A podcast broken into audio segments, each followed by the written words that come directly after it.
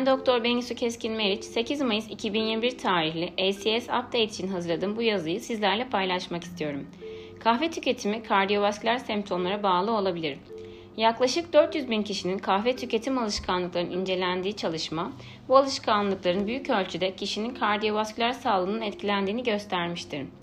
Geniş bir nüfus veri tabanından elde edilen veriler, esansiyel hipertansiyon, anjina veya kardiyak aritmileri olan kişilerin bu koşullardan hiçbirine sahip olmayanlara göre daha az kahve içtiğini gösterdi.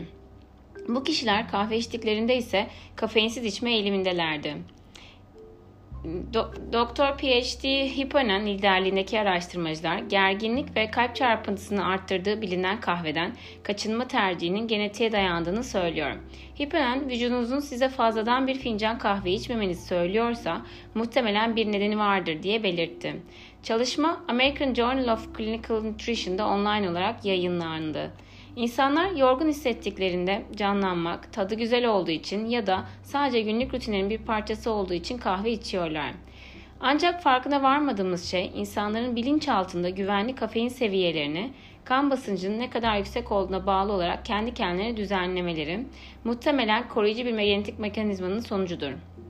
Bu durum çok kahve içen birinin çok az kahve içene kıyasla muhtemelen genetik olarak kafeine daha toleranslı olduğu anlamına gelmektedir olarak bildirdi hiponem. Ek olarak geçmiş araştırmalardan insanların kendilerini iyi hissetmediklerinde daha az kahve içme eğiliminde olduklarını biliyoruz. Hastalığın davranışı tetiklediği bu tür fenomenlere ters nedensellik deniyor diye belirtti.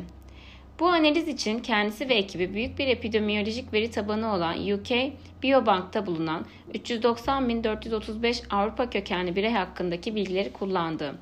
Alışılmış kahve tüketimini hastaların kendileri bildirdi. Sistolik, diastolik kan basıncı ve nabız basıncı başlangıçta ölçüldü. Yazarlar başlangıçtaki kardiyovasküler semptomların hastane teşhislerinden, birinci basamak sağlık kayıtlarından ve veya kişisel raporlardan alındığını belirttiler. Kan basıncı ve nabız ile kahve tüketimi arasındaki ilişkiyi araştırmak amacıyla nedensel bir ilişki için kanıt sağlamak üzere daha yüksek kan basınçlarını ve kalp atış hızını yansıtan varyantlar gibi genetik bilgilerin kullanılmasına izin veren Mendelian randomizasyonu adlı bir strateji kullanıldı. Sonuçlar esansiyel hipertansiyon, anjina veya aritmisi olan katılımcıların semptom bildirmeyenlere kıyasla daha az kafeinli veya kafeinsiz kahve içen kişiler olma olasılıklarının daha yüksek olduğunu gösterdi. Daha yüksek sistolik ve diastolik kan basıncına sahip olanlar genetiklerine göre başlangıçta daha az kafeinli kahve içme eğilimindelerdi.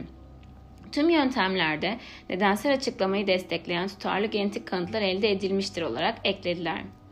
Ayrıca genleri nedeniyle istirahat kalp atış hızı daha yüksek olan kişilerin kafeinsiz kahveyi seçme olasılığının daha yüksek olduğunu buldular. Hippinen bu verilerin iki önemli sonucu olduğunu bildirdi. İlk olarak bedenlerimizin davranışlarımızı bizim fark edemeyeceğimiz şekillerde düzenleyebileceği ve eğer bir şey bize iyi gelmiyorsa bunun bir nedeni olabileceğini gösteriyor. İkincisi sonuçlarımız sağlık durumumuzun kısmen içtiğimiz kahve miktarını düzenlediğini gösteriyor. Bu önemli çünkü hastalık davranışı yönlendirdiğinde gözlemsel çalışmalarda sağlıkla ilgili yanıltıcı ilişkilere yol açabilir ve gerçekten de kahve içmeyen grup aynı zamanda daha fazla hasta bireyi içerdiğinden sağlık yararları konusunda yanlış bir izlenim yaratabilir dedi.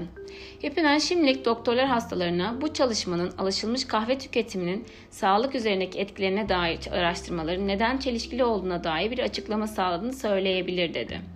Çalışmamız kahvenin iddia edilen yararlarının altında yatan belirsizliğin altını çizerken aynı zamanda vücudumuzun olumsuz etkilerden kaçınmamıza yardımcı olacak şekilde kahve tüketim seviyemizi düzenleme yeteneği hakkında olumlu bir mesaj veriyor.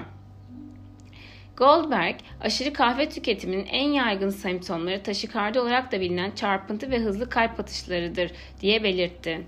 Goldberg bu çalışma kardiyak semptomların kahve tüketimini etkileyip etkilemediğini görmek için tasarlandı ve hipertansiyon, anjina, aritmi öyküsü ve sağlıklı olmayan kişilerin kafeinsiz kahve içme veya kahve içmeme eğiliminde olduğunu gösterdi diye ekledi.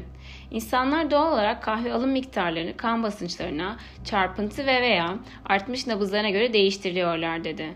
Goldberg sonuçlar ayrıca mevcut kahve çalışmalarına dayanarak sağlığa fayda veya zarar verdiği sonuca varamayacağımızı öne sürüyor diye ekledi.